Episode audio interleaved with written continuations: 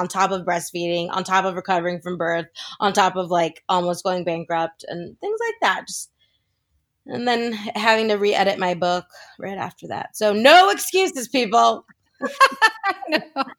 Your photo, the photo of you with the the computer balancing on your pregnant belly is my no excuses photo. like I'm going to share that with every client I ever work with. Oh, you're behind on deadline. Let me show you this. That could be your business card. Welcome to the Find Your Voice podcast, a show where we believe in the power of the written word to create positive change in your personal life, your community, and the world. I'm your host, Allison Fallon. Whether you're an aspiring author or someone who swears they're not a real writer, we're here to show you how a regular practice of writing will help you access your intuition, make an impact, and find your voice. Join me for interviews with authors writing prompts, and stories of how even simple words change lives.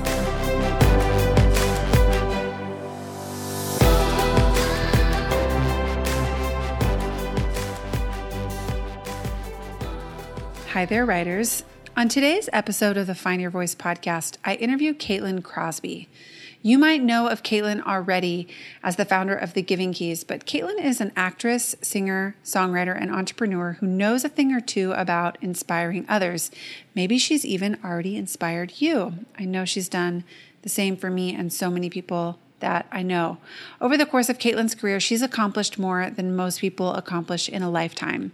She started the Love Your Flaws campaign, which was inspired by the quote unquote perfect bodies of Hollywood, because she really wanted people to learn how to love all parts of themselves.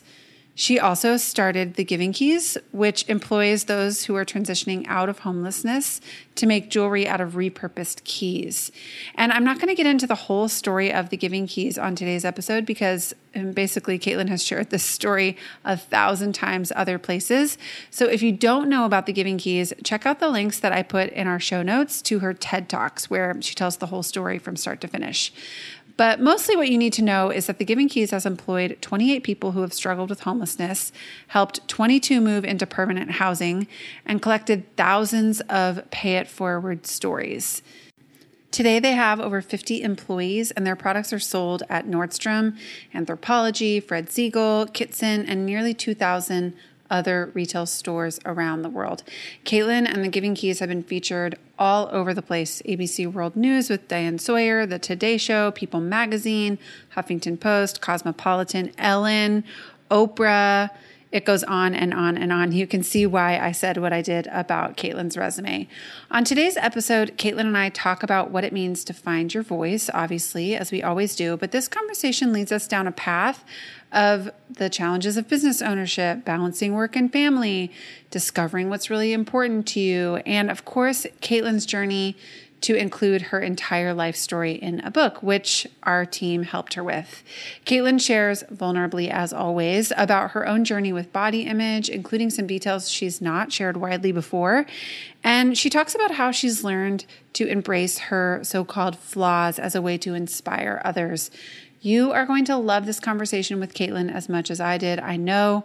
So without any further ado, let's dive right in. Hi, Caitlin. Hello. I'm so excited to have you here. I'm so excited to be talking to you. I love it. Well, the first question that I ask at the beginning of all of these interviews, our listeners know it very well by now, is what does it mean to you to find your voice? Ooh, good question.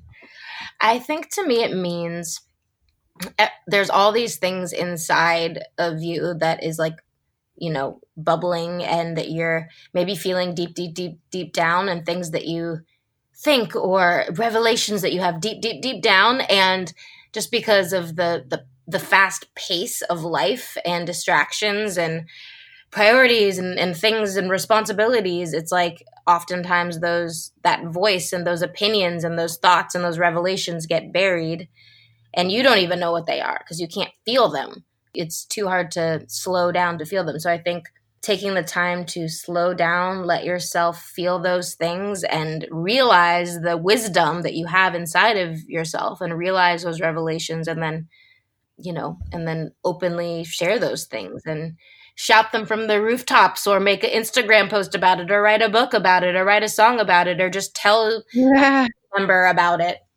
I love that. I love that idea that there's this buried wisdom inside of all of us. Mm-hmm.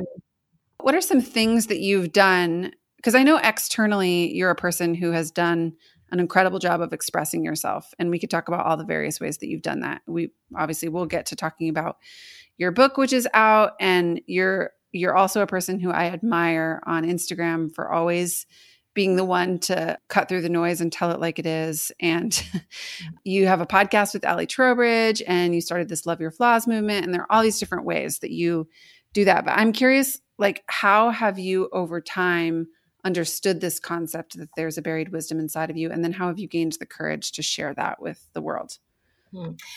Well, I have always feel full of ideas and growing up doing entertainment and music like you always had you had to write songs I had to write songs every day to turn them in so that was at that mm-hmm. time an easy place to really like feel all your feelings and express everything because you I had to to pay my rent basically. But then moving on later in life when I didn't have to do that anymore I felt like I just had a lot of pent up energy and anxiety and stress and I didn't even know what I was feeling because I was just going going go go go go go a thousand emails a thousand responsibilities. And I think one day um, Mike Foster he has a, a podcast called Fun Therapy and mm. came to my office one day and he asked if I would do his his podcast and I said yes and so I did it and I basically just cried the whole time and Nothing like doing a, a, podcast with he's not your therapist, but like your therapist basically. yeah.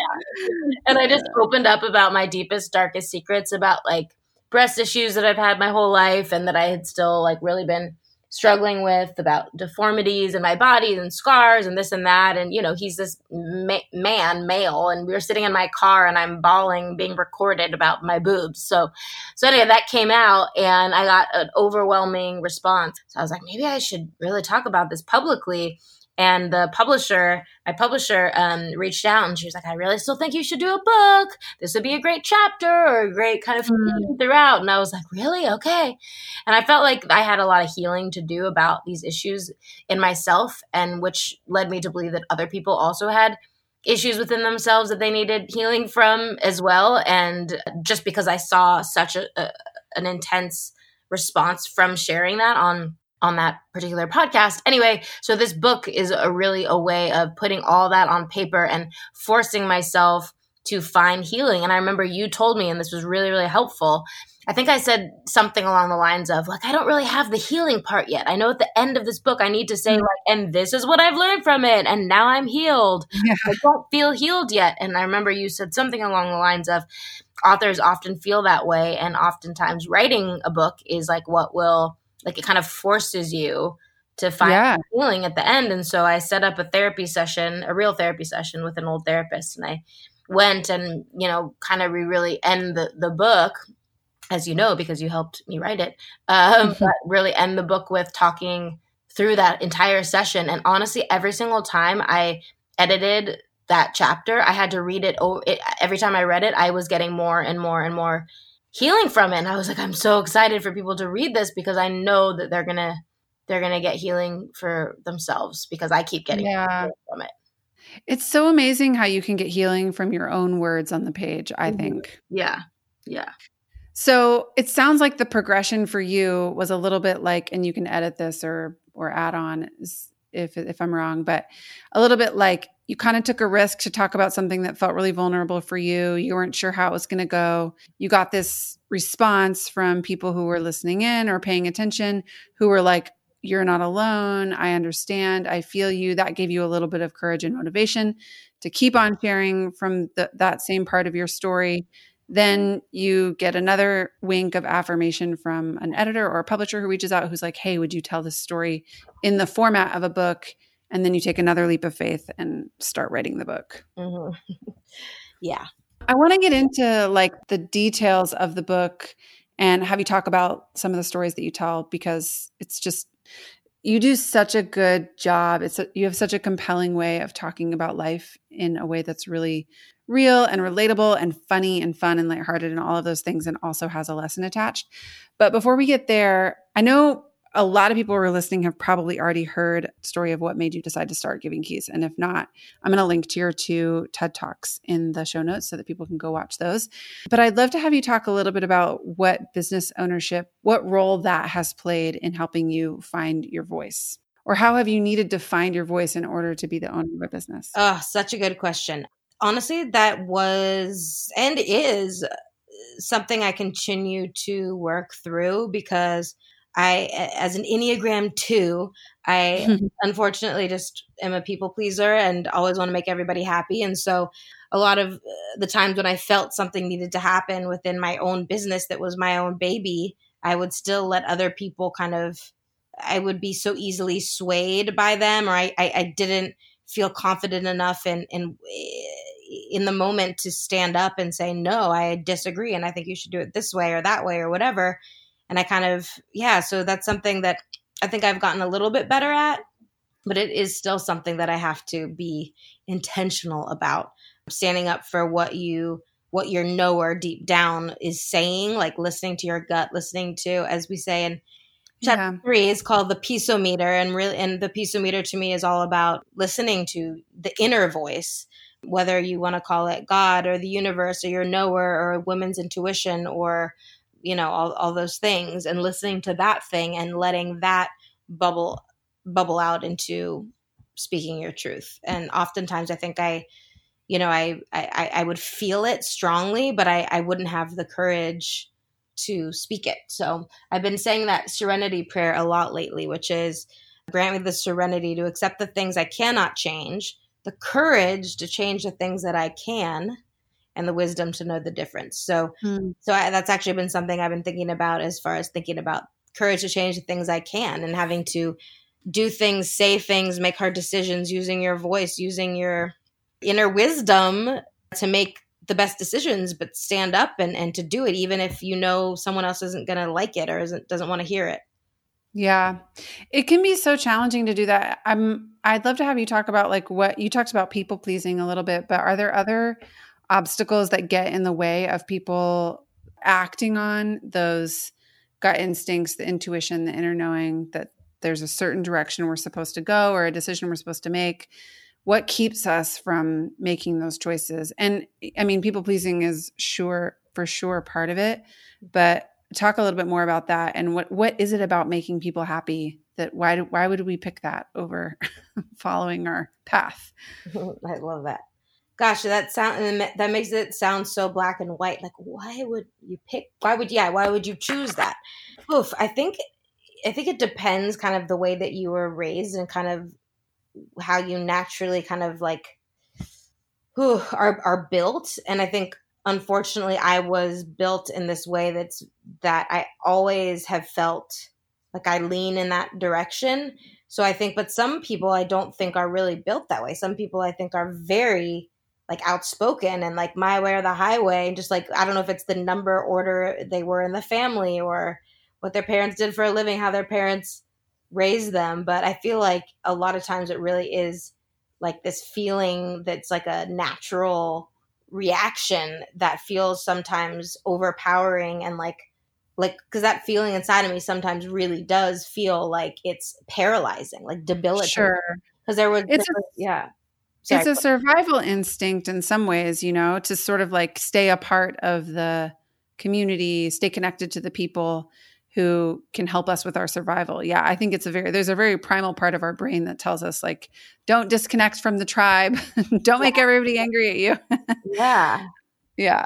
I yeah. think you're right though that that some people don't struggle with it as much as others, but I also think that I would argue the majority of us really do have a hard time hearing discerning, knowing, and following the sound of our mm-hmm. own voice is how I would say it. Mm-hmm. But that just this that what you're talking about, the inner knowing, yeah. what to do next. And and I also think that women have a particularly challenging time with this for all kinds of cultural reasons.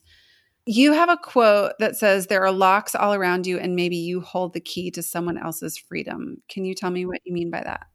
Yeah, I really believe, you know, especially first when I started the Giving Keys and I was really in this headspace of training myself and all of our cons- customers to keep their eyes open for all the people that were hurting around them so they can pass on their keys to them.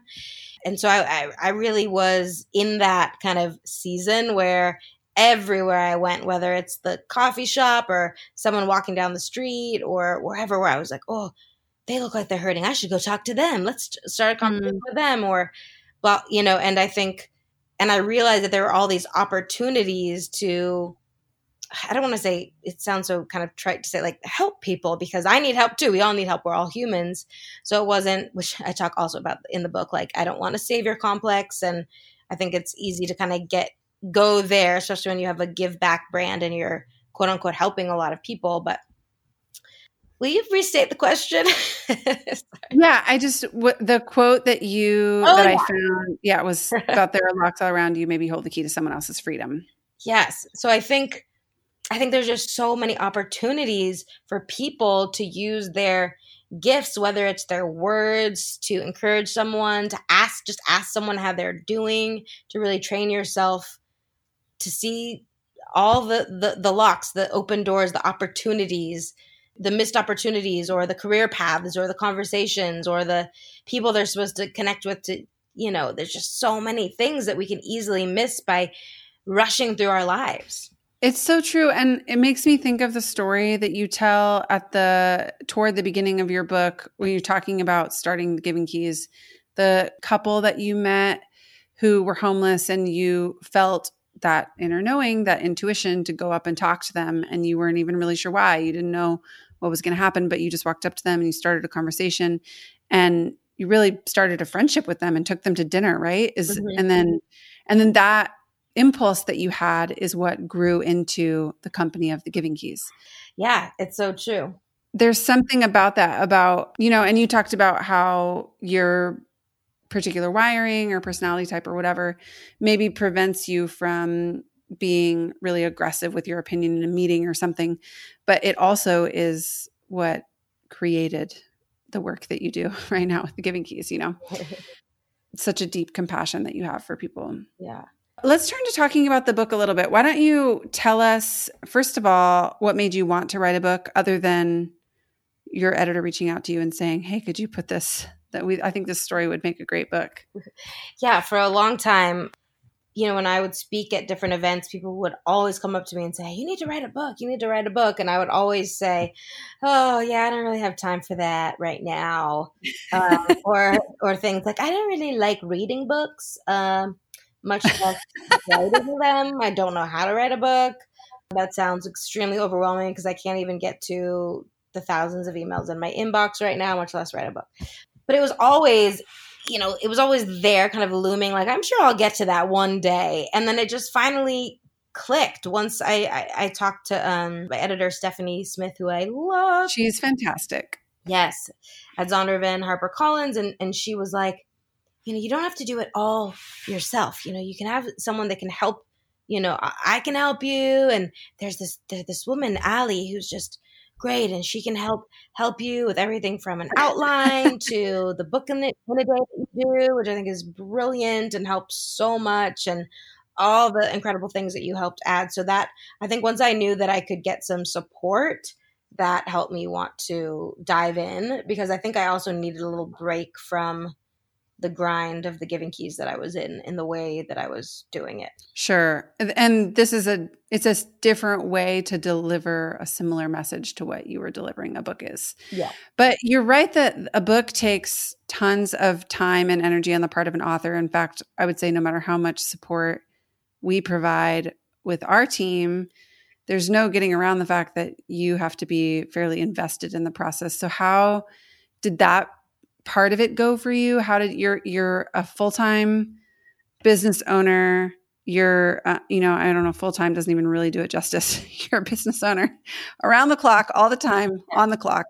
You're a mother of 2 mm-hmm. You have a thousand things going on all the time. You're very social you i don't know i mean we could add a, a, bunch of other things to the list but even just that it's you've got a packed schedule. How did you find time to do this? How did you what motivated you along the way?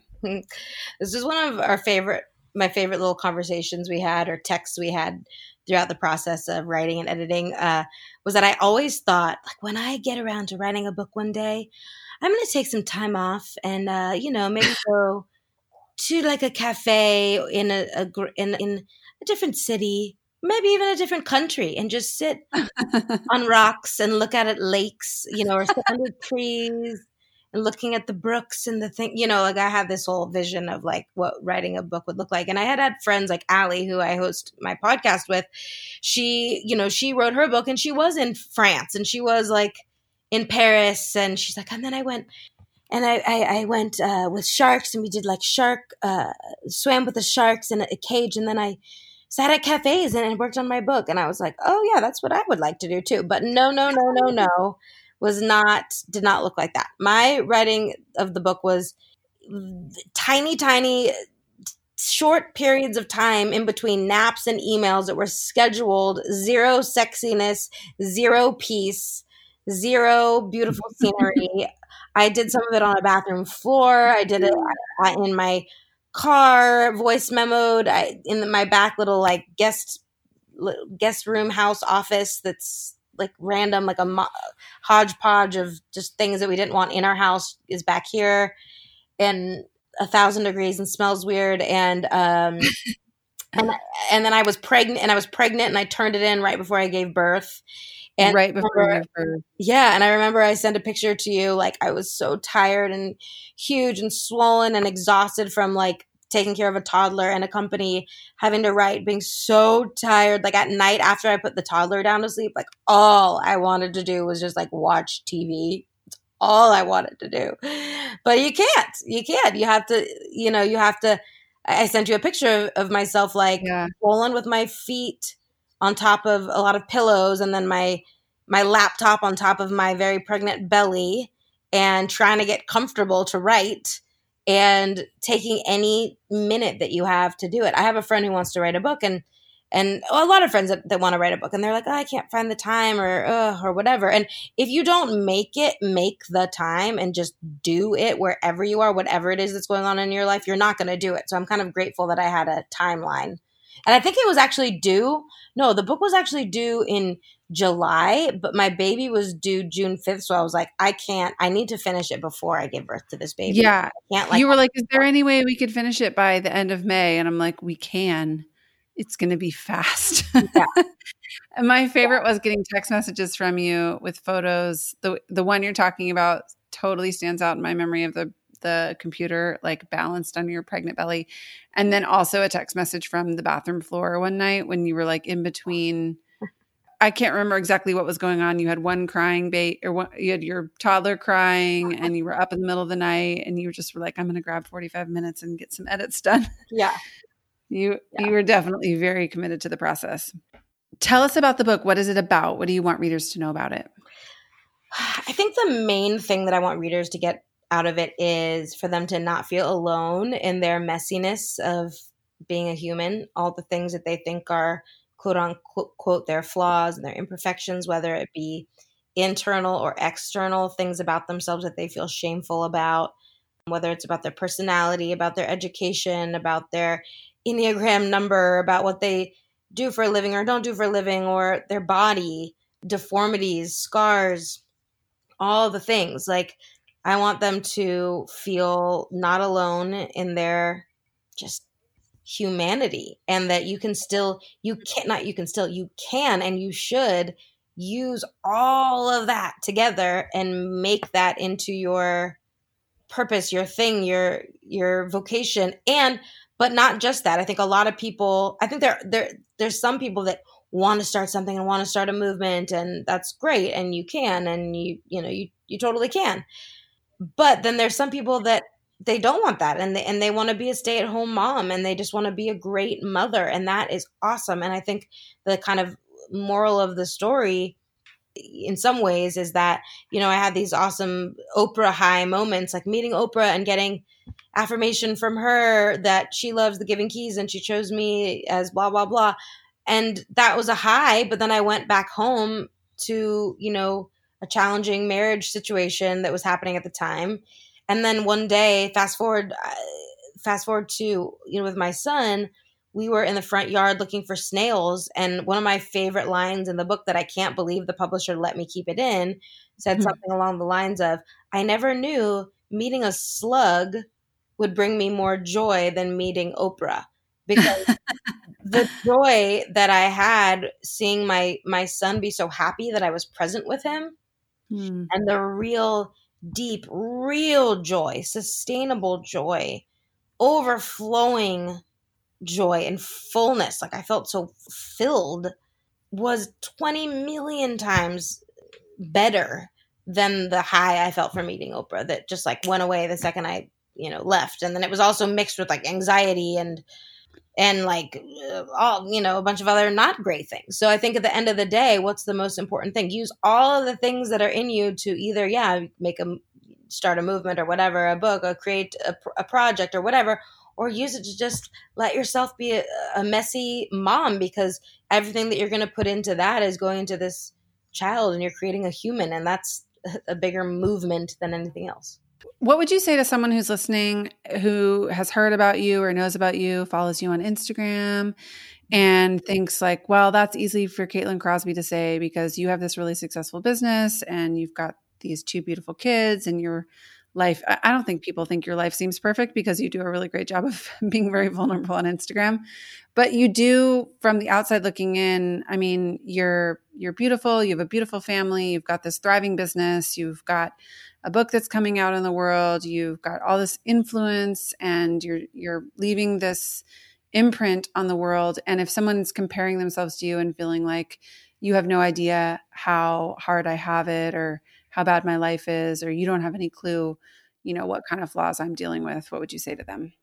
I would say two things. One I would say some of the hardest things in my life I didn't put in the book like one particular thing about someone in my family uh, that's it's been a huge huge hard thing in my life. And i and i and i think a lot of people that i've talked to about it are like oh god i can't even imagine going through that. It sounds like hell like torture. And that is what it has felt like that that isn't you know like i still have hard things like that. But then also the things that still might seem still glamorous and flashy and exciting like having a business or whatever like i think in one of the chapters it's called girl boss in the er and it starts by saying you know some people think that having your own company is great. You can make your own hours and you don't have to answer to anybody blah blah blah. Then the whole chapter goes on to say everything that is really challenging about it. And you know people that don't have that don't have collection agencies sending you things about suing you and calls from creditors every single day.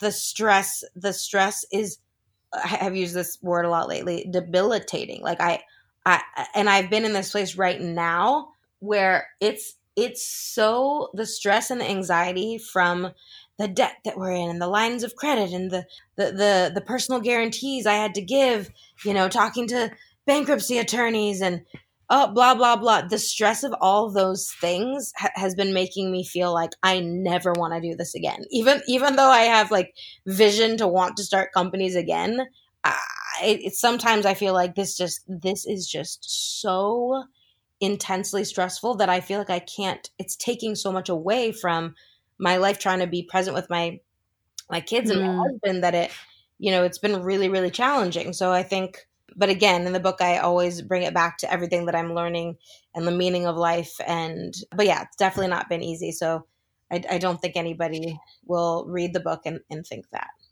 You have a story that i don't think is in the book because i think it happened after the book was written. In fact i know it's not in the book and maybe you don't want to talk about it but i think if i'm remembering this correctly you went into labor with your daughter and there was some sort of crisis going on at the business, right? And people were trying to get in touch with you. Mm-hmm, yeah. And we're like having contractions. Okay, will you tell that story? Yeah. I feel like this is the ultimate story to just remind people about the pressures of business ownership that there are of course many perks and benefits to owning a business and there are also there's also this. Yeah. Um so yeah i was uh, at Cedars-Sinai Hospital, and I was hooked up to the monitors around my belly, and they were like, "Oh yeah, you're having contractions," and um, and I was getting pinged from my CFO at the time, uh, saying that you know we we're, we're about to go bankrupt. We need to you need to call paypal and get another loan. So i did. I called i called paypal from cedars and just uh, casually between contractions. Yeah. And later I, I, found out that we had uh, some embezzlement going on in six figures in the six figures range. Oh, so we're you know still sorting through that now but I mean, I don't know if this is TMI, but whatever. But then I think of the stress of all of that was so overwhelming uh, that I, yeah, I had a lot of complications. I had a, a VBAC, which was great. I was happy about that. But then I like couldn't pee for months. Um, like Just that. small problems, small little things, like small problems, like seven catheters in seven days, and then oh learning how to self catheterize myself five times a day or six times a day around the clock, on top of breastfeeding, on top of recovering from birth, on top of like almost going bankrupt and things like that. Just and then having to re-edit my book right after that. So no excuses, people. No. Your photo, the photo of you with the the computer balancing on your pregnant belly is my no excuses photo. like I'm going to share that with every client I ever work with. Oh, you're behind on deadline. Let me show you this. That could be your business card. I truly, I mean, I actually thought about it when I was on deadline for my book because the I I wrote the manuscript of my book leading up to the day of my wedding. Wow. So, and I it, the, I was supposed to write. Uh, my wedding was in November, and I had scheduled all of this time in July to write my book, and I had a massive tragedy in my friend group happen in uh, early June, which just completely derailed my my whole summer. So July disappeared, August disappeared. Before I know it, it's September, and I'm I haven't even started the book, and mm-hmm. it's due. Like my wedding is November eighth, and I'm like, okay, so I have October is what I have. And I just was like, uh, there were so many moments when I'm like, I should just tell them I'm sorry. I can't get this done before I get married. And I thought of you several times because I'm just like, it's you, it really is a matter of deciding I'm going to do this and I'm going to do it in this time period and then committing to put in the hours that it takes. Yeah. And I know that, but it is, it's inspiring and helpful to watch other people you included to make those same kinds of choices for the sake of getting the message out there. So, nice. obviously, it's a really important message to you because you've sacrificed so much for it. What what kind of transformation or change do you hope that a reader has who picks up the book? You talked about wanting them to feel like they're not alone in this flaw that or, or their perceived flaw that they have, but after they finish reading the book, how do you hope that they're different than they were before they read it? Ooh, good question. I hope that they love themselves a little bit more, that they give themselves a break, that they would feel healed with the thing that they f- felt kind of this hidden shame about. They would be able to put into practice some of the tools that I shared, whether it's, um, yeah, there's just a lot of tools that that I shared that I'm I'm really excited for people to try to put into practice and apply it to their lives. So I, I hope that they would just feel a little bit more healed and whole and free with all the things that would kind of oppress them before reading the book. I love that. I watched on Instagram the video of you opening the package of your book for the first time and holding it in your hands. Mm-hmm. And I'd love for you to tell me what that felt like. What like you you welled up in te- with tears. What were what was the emotion that you were feeling? Like it was so nice to feel like, okay, this is real. Like, Caitlin, let this sink in. Mm. Sink in. Because I think so much of my day is go, go, go, go, go, take care of these these little humans and take care of all my responsibilities.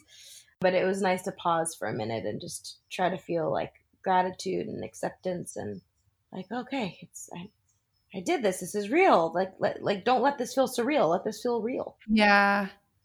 And now you get to share it with real readers who are going to have a real experience with it too, which yes. is, I think, the greatest gift of this whole process. So excited for people to read it and so fun. too. Like I think I've you know talked a lot about here, you know, like the depth and some of the harder and pain points, hard pain points, and healing and all that. But I also think some parts are really really funny, so I'm excited for people to read it and laugh and feel you know related with when you know talking about yes. legs, shaving your toes, plucking hairs, finding uh, Spanx in an airport. yeah, yeah, yeah, things like that.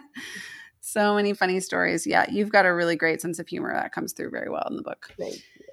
Okay, this is our our final wrap up question, and it really has to do with this concept on the show. We talk a lot about how words have the power to create positive transformation in our personal lives and in our communities and in the wider world. And I'm curious for you what kind of impact you hope that your words have in any of those three realms. You can talk about whichever you'd like. Mm. I think right now I'm going to focus on in my own home right now because I, I think for you know so much of my life I was always world focused and mm-hmm. right now I want to give my kids the same attention that I gave other people and I feel like I haven't yet and that's something that I'm really working on and wanting to sow into more. So yeah, like you know, maybe when my husband and I right now, my husband does real estate, so he's kind of working from home-ish and and I'm working from home and so you know we're quarantined and we don't have childcare my little boy doesn't have school so we're just taking turns working in the back and then watching the kids and you know uh, trying to set aside time to read a book about like uh, this one book that I'm reading called No Drama Discipline mm. and like if I care about my children more than work, then why am I working more than I'm reading about how to mother them properly? Like yeah. so that. Which I mean, you mentioned at the beginning of this call, you were like quarantine for life. this is amazing. I'm staying home forever. oh, I love it. it. has to be a gift this time for you to be able to be home together as a family and really yeah. focused on those relationships that you know matter yeah. most to you. Oh, yeah. I had such mom guilt for so long, having a nanny and uh, all that. So I'm, I'm so happy to be home with them right now. It's been so good for my soul to feel like for me personally and everybody needs different things and all families are different so zero judgment but i needed to spend this time with them and yeah i never want to leave mm, i love it well, Caitlin, thank you so much for taking the time today and sharing your wisdom with us. We cannot wait to get a copy of your book in our hands. Um, everyone who's listening, go right now to wherever you buy books and buy a copy of Caitlin's book called You Are the Key. I know you won't regret it. I've read every word of the book, and it's really funny and honest and authentic, and you're going to enjoy it as much as I have. So mm-hmm. go do that right now. And Caitlin, thank you again Oh, thank you so much. Have a great day. Talk to you soon. Thanks, Bye, everybody. Thanks for listening to the Find Your Voice podcast. We hope this inspires you to pick up a pen and start finding the words that will change your life, your community, and your world. If you liked what you heard today, share with a friend, rate and review us on Apple Podcasts. And if you haven't already, check out our website, findyourvoice.com. Subscribe to our Monday Motivation for free and get inspiring writing prompts in your inbox each week. Until next time, happy writing.